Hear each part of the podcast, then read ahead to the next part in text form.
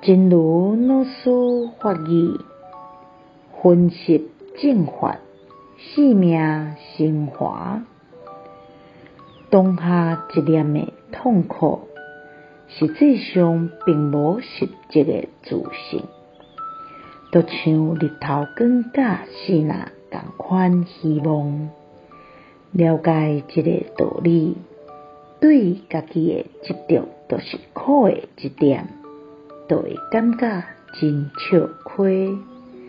对着每日无停的分析进化，对自我的认识，每日无停的加深，对家己执着的物件会一摆过一摆卸掉，慢慢增长着智慧甲慈悲，观察过观察。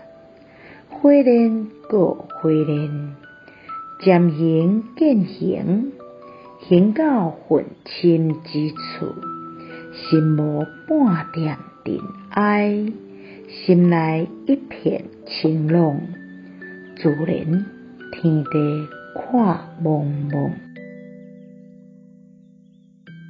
熏习正法，生命升华。